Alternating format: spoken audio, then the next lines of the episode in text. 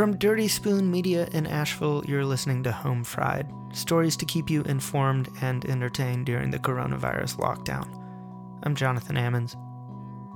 The Boston area is taking this pandemic fairly seriously, arguably a little late. They issued a mask order with a fine of $300 for noncompliance at the beginning of the month. But Boston has over 17,000 cases in Suffolk County, with 838 deaths confirmed. While just across the river in Cambridge, Middlesex County is showing 20,000 infections. That's 17% of the city's population, with a staggering 1,500 deaths. A report from WBUR in Boston found that 1 in 10 of those sampled displayed antibodies of the virus. While some may hear that and cry, herd immunity, it is important to remember that herd immunity doesn't really start to work until you have upwards of 70% of your population swimming with antibodies. And with a virus as infectious and unpredictable as this one, to get an antibody rate that high, the casualty rate would be devastating to a city or town. To find some perspective on the scene in the Boston Cambridge area, we reached out to Anna Nguyen. We know Anna here at the Dirty Spoon because she actually did a really brilliant profile and interview with Chris Scott from the show Top Chef for our second season. But she recently accepted a research visiting fellowship at Harvard and relocated from where she had studied in Montreal to the Cambridge area. She's the editor of Crust, and a lot of her work focuses on the techno scientific representations of food in modern society. I wanted to know how she was handling this crisis in a new community. I'm not sure where, how to begin this discussion because um, one monumental day that stood out for me was um, on March 10. I had given a presentation at Harvard, and I was really excited for the next day because my mother was supposed to fly in to visit me. Yeah. Um, she had been living in Delaware, but um, on that fateful day on March 10, um, our governor in Massachusetts declared a state of emergency because of COVID. And um, so my mother and I had been planning this trip for a long time because she rarely sees me because she has different priorities and her travel plans are different. Right. But um, when when we received that message, I think it was sometime in the afternoon that I called my mom and said, you know, maybe we should just cancel your trip because I don't know what's going to happen and I don't know if it's safe for you to travel. Yeah. But these were discussions that she and I had been having because COVID started sometime in February. Yeah. And we were we were oscillating. Should she go? Should she stay? And you know, there were there was at that time there was not a lot of news. So I thought, you know, if anything, you could just stay with us. Yeah. We we, we would just deal from deal from there. But um, so that changed everything, and and that's kind of been indicative after March 9th. It's become indicative of kind of waiting with dread what's going to happen next. Right. Um, but I think that just kind of captures what I've been going through. It's just I've been waiting at home. I my part-time gig at a library got furloughed. I've been doing remote um, writing, research. My my meetings at Harvard have been moved to Zoom because um, Harvard, when we received that message on March 10, they just quickly transitioned in, all into remote learning. Hmm. So, um, so that's where I started in March 10. But actually, looking back and thinking about what I wanted to talk to you about uh, with what happened to me during this whole COVID crisis is, um, actually, I left the country to go back to Canada in Toronto for a conference. Yeah. And um, it wasn't very significant to me until I started reading more about the racialized notions of COVID.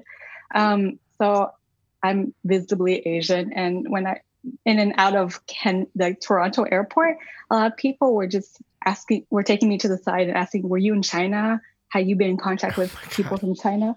And and uh, I get it. It was like a protocol that the agents were supposed to enact, but yeah. it just you know, anyone could have been in China at that time, even white people. So, but every time they would pull me aside multiple times in one hour, I'd look oh back oh and God. see who else was in line behind me. And they didn't ask people who didn't look like me those very questions, you know? So, so I think that kind of racialized profiling had already started in February. I just kind of willfully ignored it. Yeah. But, but um. And these, were all security people or, or homeland yeah, security people? Yeah, yeah, TSA agents, and um. Oh my god! But like, I I don't know how to fault this because maybe they were just being told what to do and how to be preventative. But you know, as you know, things are more complicated and delicate than that. And even if they were following orders, maybe there's a question of how can you perform it with more compassion right. you know so but these are things i grapple with a lot of times because um it's even hard for me to go grocery shopping i got called a a chink when i was running in my neighborhood and Oh my god. and you know and but i'm wearing a mask so i don't even know how they know what i look like i don't Yeah. unless they already know who i am i don't so so these being trapped in my house is actually quite nicer than having to kind of fear going out with those mundane activities that i used to do yeah.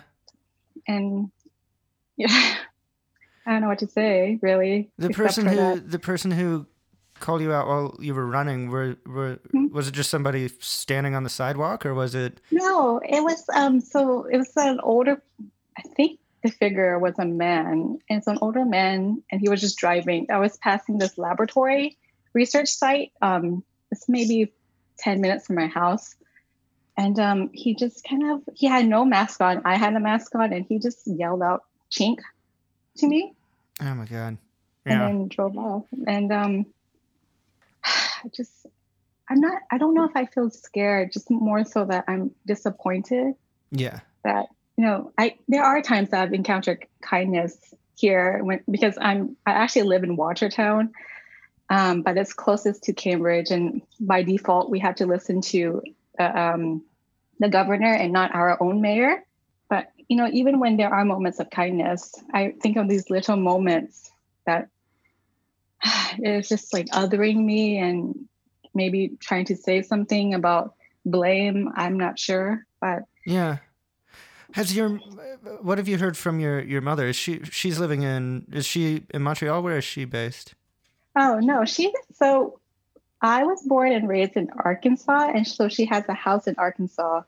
Oh But wow. she she lives half the time in Delaware because my brother has a he's raising a very young family, Yeah. and so some I would say she lives there half the time at his in his big house with the four four kids under the age of ten. So she's helping to raise them, and um, she it's very interesting to talk to her because her native language is Vietnamese, and she tries to watch um, English news, but most of the time she will watch the Vietnamese news channels. So they're translating.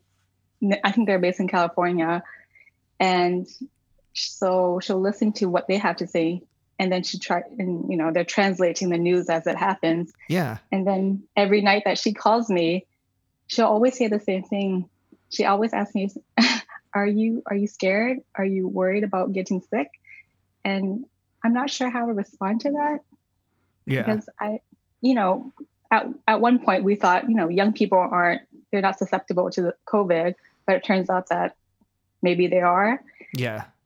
and i don't i don't know how to comfort my mother Yeah. and so we try i try to engage with her what what i what i think i know and what she thinks she's understood and it becomes kind of a sad conversation thereafter because she's like i don't know when i'll see you again i don't know when i get to go back to arkansas because i have two other sisters who live there Mm. and and she's i don't know she keeps up with a lot of the horrific racialized incidents with asian americans you know Right. like uh the, in in in, is it in New York that a lady, an Asian woman, got acid thrown in her face? oh my god.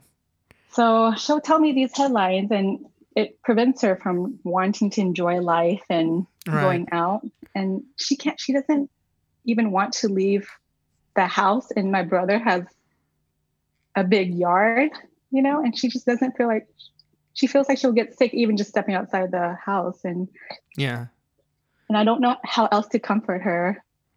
Yeah, well, So- and I'm I'm sure growing up in the deep south, uh, you guys surely experienced a a bit of racism in Yeah. in her day.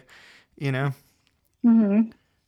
And it's just, but it's so different because in Arkansas, the economy has already opened. And here, um, our governor announced on March 18 different phases of when to open the economy, and it started last Monday. Yeah. Um, but in Arkansas, when I talked to my sister, I don't even know if things had been closed because churches were still in session. Oh my God. Yeah. It's just a completely different culture. And I'm not surprised by it, but I just think the responses by each state and what mandates have been regulated, I think it's just been all over the place. And I think that's very indicative of how how we how people from particular parts of the world have translated news and and their understanding of what what it means to be concerned about your public health or how to be civic minded. Yeah.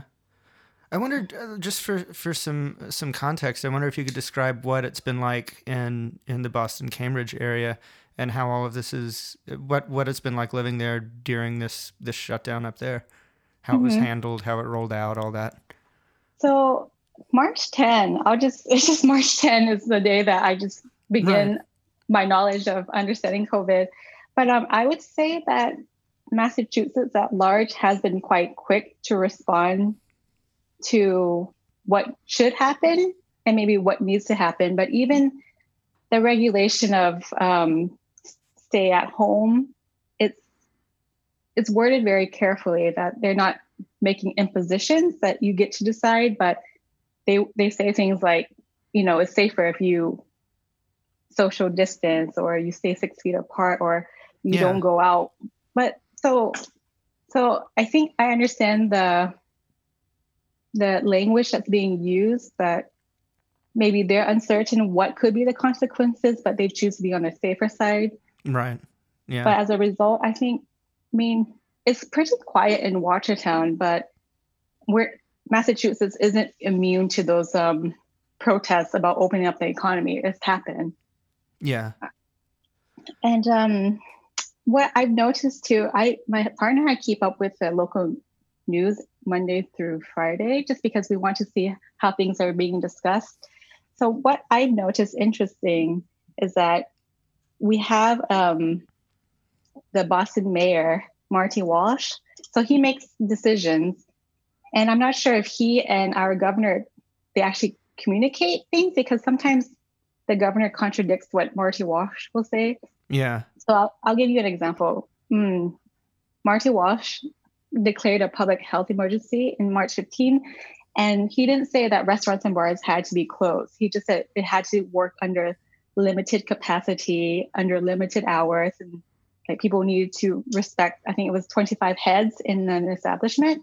But the next day, Baker said that all bars and restaurants have to operate under takeout and delivery yeah. only options.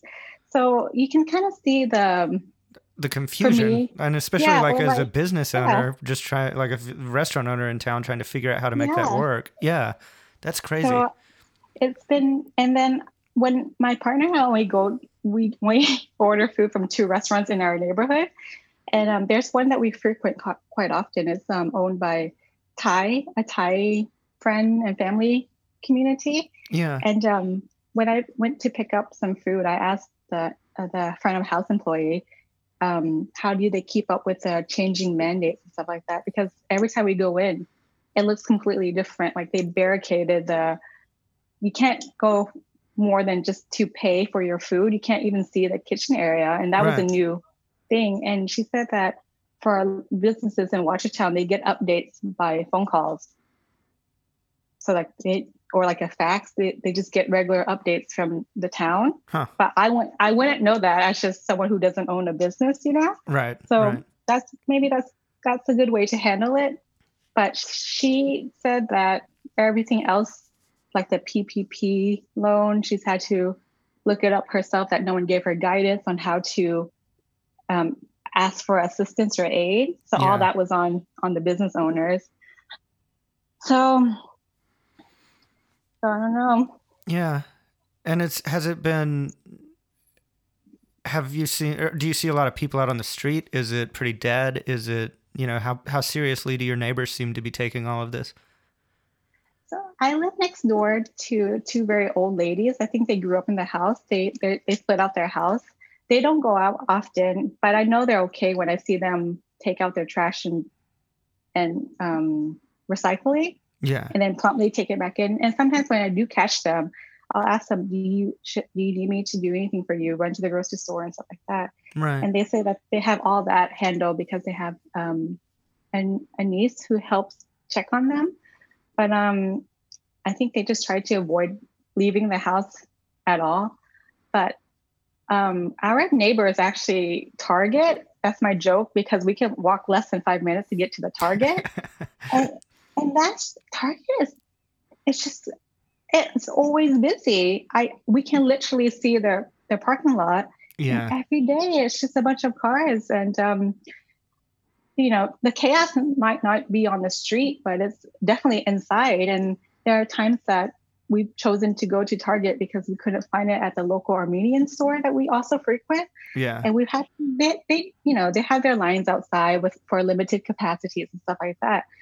But when we're inside, I don't even know if people practice social distancing or six feet. Like we all have our mask on, but everyone's kind of overcrowded each other. We, I mean, I always, I'm always trying to be diligent and not touch people, but then I end up falling on something because I'm someone's behind me or they don't say anything, and it's just, you know, we have these mandates, but I, I don't I don't see people at Target following them, and I don't blame the employees because they're trying as best as they can.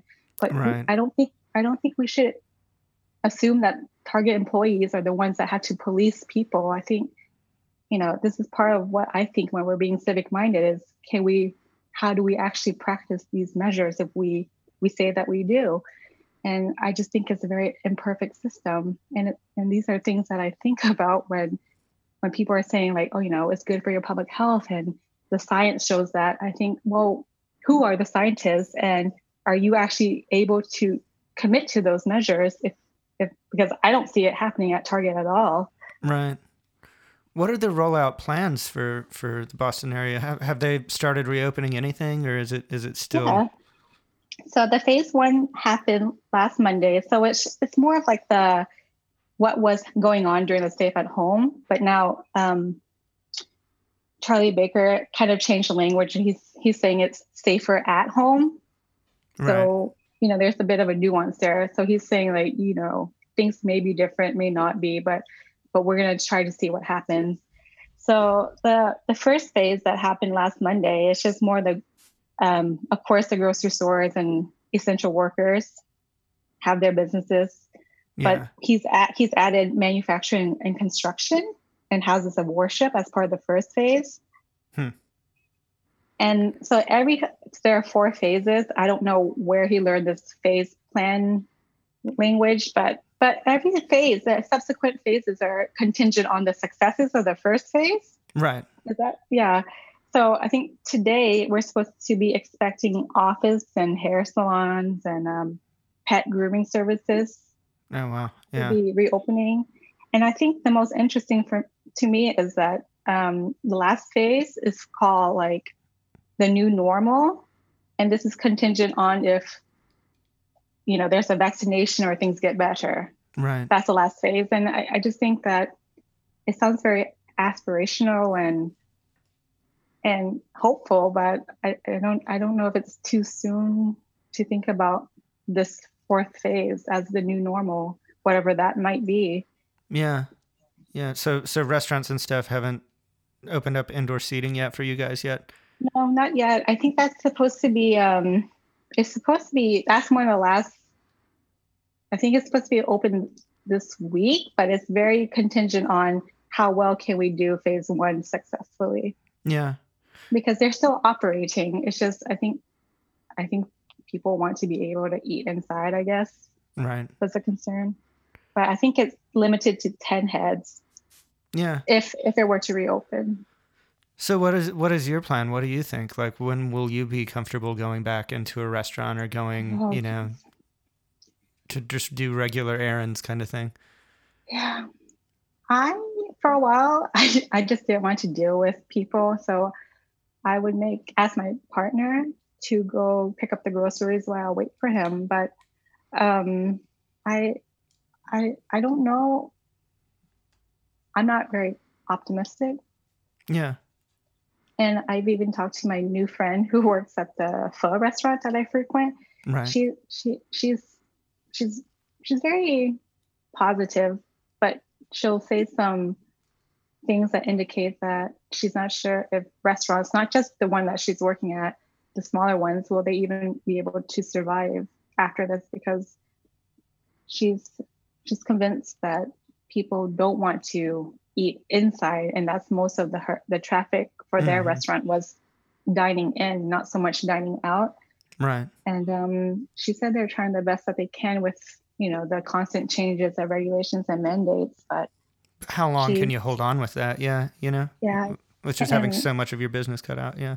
Yeah, and so I I would want to support the local businesses as best as I can, but I'm not convinced that I can just go in and expect not to worry about um, being contagious to someone or someone being contagious to me. You know, Yeah.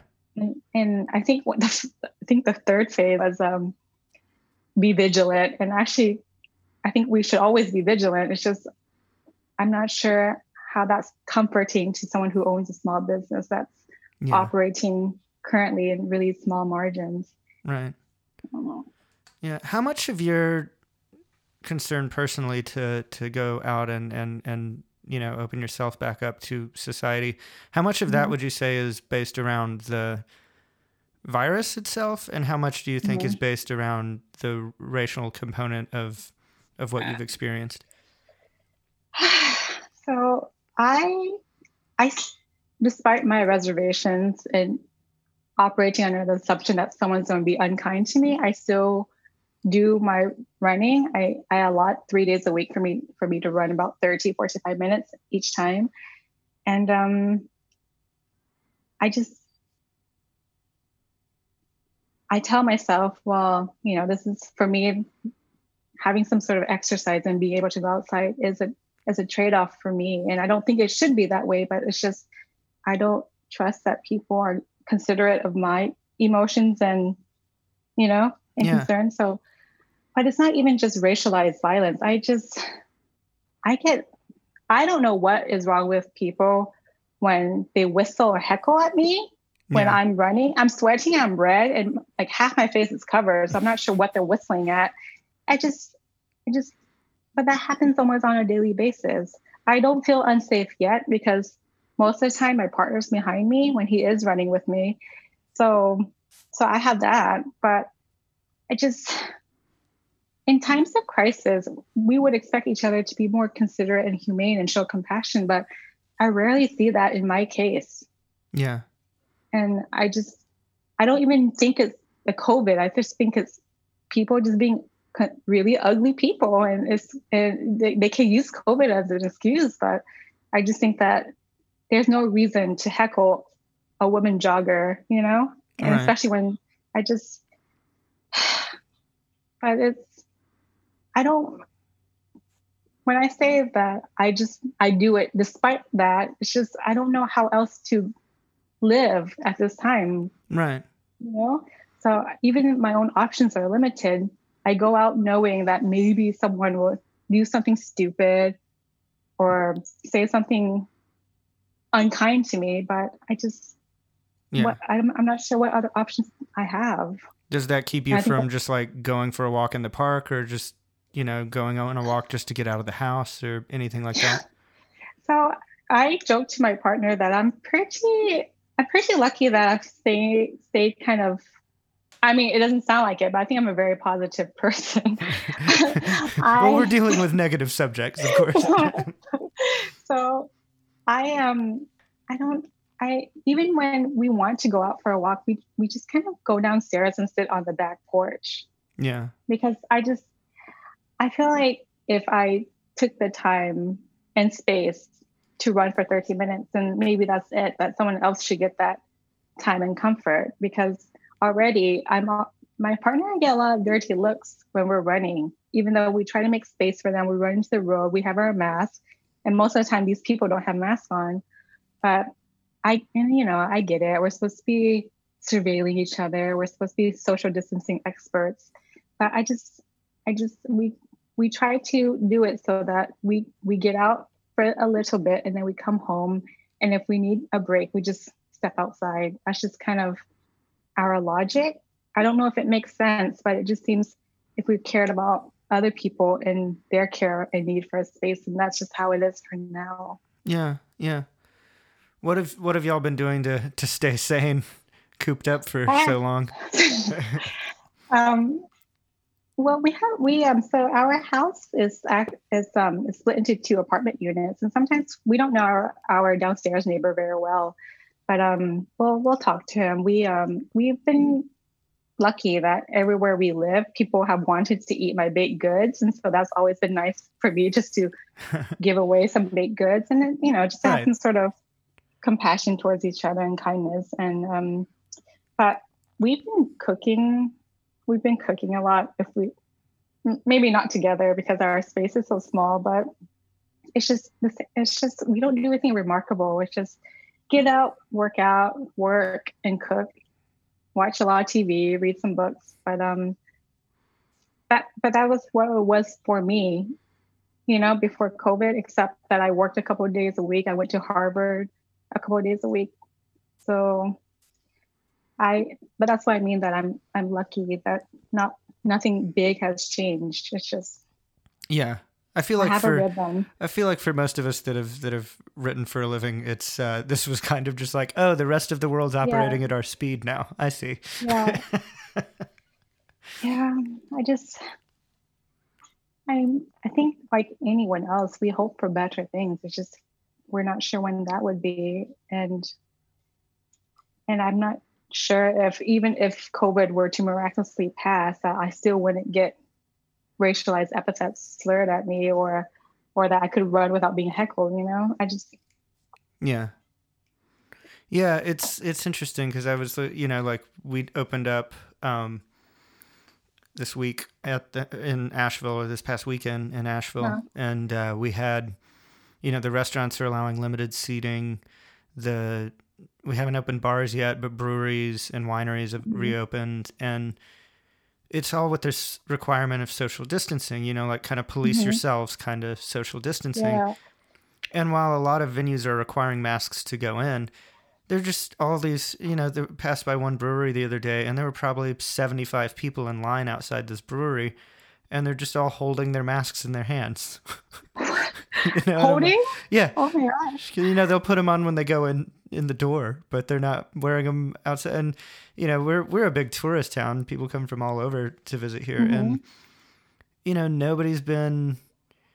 Uh, there's all these out of state plates. It's downtown's been full and packed. The brewery patios are packed, mm-hmm. and it's just you know, it's it's like the it's like the kids that peed in the pool have now wandered over to your end of the pool, you know, Jeez. and you're just like, come on. like so our um, our governor here said that you absolutely have to wear a mask if social distancing isn't you can't practice it or that you or you're in close contact with other people. But our this is when our mayor even put it advanced it even further. He said that everyone has to wear a mask, even joggers, and, and if you don't, we fine you three hundred dollars. Did you has that happened? Oh wow. Where you're at? Yeah. No, like there's actually I, a fine involved. I don't think there's any teeth on the requirements here. I don't think there's any any enforcement teeth on them, but uh, I know a lot of local businesses are really standing by those rules. Yeah. And uh, you know, and I will say in Asheville, I think most of the locals have taken this very very seriously, but it seems like mm-hmm. most of the people that are opposing it are are from coming from out of town or from just outside the city. But yeah, mm-hmm. that's um I mean, that's good that he actually put some teeth in those laws, though. that... But the funny thing is, when we watched that press press briefing, we didn't know what that meant for us in Watertown. So we actually took the time to look look it up. Yeah. And but if we didn't do that, we wouldn't have known, and we could have been fined, you know. So, and we even went downstairs to talk to our neighbor. I think I was giving him something, and I think my partner mentioned it to him, and he just he also jogs now because our gym shut down um, and he said how would i have known this and but that's like, but that's been always this issue of who gets to say what and how does it get relayed to the citizens, and then what what are the differences? So. Um, yeah, it's been a very like every community for itself kind of model yeah. since there's yeah. no like national plan for anything and uh, it's it's just been kind of baffling because every community is handling it so differently and uh, I, have a, yeah. I have a question for you jonathan is are there a lot of, do you see a lot of cops around in asheville yeah a good bit um, asheville yeah. actually has a pretty high crime rate for the, its oh, size okay. And so, yeah, you do see a good bit of cops on patrol. And uh, yeah, and I've seen a lot walking around the city, like even when everything was shut down. And I wondered if that was because most of the people left on the street with the city shut down is, is mostly homeless people and, and street people. Oh, and I see. Yeah, I was wondering if that was part of it. But yeah, how about hmm. what's it looking like in, in your area? Well, so the parks, they've shut down to discourage people from entering, you know. But um, when I used to jog around there, there always used to be two cop cars in and out of the park, but I don't see them so much anymore because I don't run in that area. But I've noticed that there are two cop cars that are parked near the there's a park that I run by, and then there's one close to a, an assisted living. They're just always parked there whenever I'm um, jogging in that area. Hmm. So I don't know if they're seeing if people are not wearing masks or not, but yeah, it's just I think that's just been part of my everyday sightseeing when I when I do run. I always and I can and I recognize the cop faces, you know. Right. So, but I don't know if they actually find anyone because I've seen plenty of people who don't wear masks. But are the cops wearing masks? No. That's what's baffled me here is I've not seen a single cop wearing a mask yet. Yeah, I don't. Maybe they think their badge is a mask. I don't know. Oh, I shouldn't say that. Sorry. I don't know, but that's that's what I mean. Like, I find it so strange that people give me dirty looks when I'm jogging with a mask on, and they're the very ones aren't wearing one. So I'm not sure what they're upset about exactly. that I'm jogging. right. I don't. I don't get it. Yeah, it's it's very odd. Anna Nguyen is the editor of Crust. You can read her work at her webpage, ilostmyappetite.com. Anna also contributed a story to the Dirty Spoon Radio Hour, and you can listen to it. Just look for our Season 2 episode number 15. Also, a couple times in here, Anna accidentally referenced the mayor of Watertown as Mayor Baker. Watertown actually doesn't have a mayor, they have a city manager, Michael Driscoll. But we did some Googling, and what she says about the data conveyed by City Manager Driscoll checks out. I suggest we just chalk this up to a slip of the tongue. Anna actually sent me a message catching the mistake long before I even had a chance to listen to or fact check our episode. Which I should clarify is something we actually do here. Hence why you hear us make corrections here at the end of the show from time to time. These interviews are long conversations meant to capture people's experiences in their daily lives. And we shouldn't expect them to get every name, date, or statistic correct right off the cuff. I mean, I'm not expecting myself to do that, so why should I expect my guests to? That's why we appreciate you sticking around to the end of the show, where we can catch and correct anything that might have curved foul. Home Fried is a production of Dirty Spoon Media. I'm Jonathan Ammons, and I'm the editor in chief. I produce the show, and I write and record our interstitial music. Catherine Campbell is our editor at large, manages our website and our marketing, and keeps the gears greased around here. To catch the latest episode of the Dirty Spoon Radio Hour, be sure and tune into 103.7 WPVM the first Friday of every month at 5 p.m.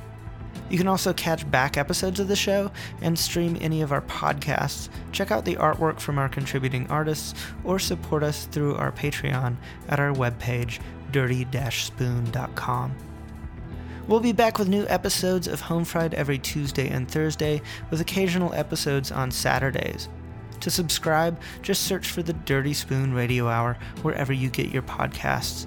Always bringing you stories from the people who shape what we consume on the dirty spoon. Be safe.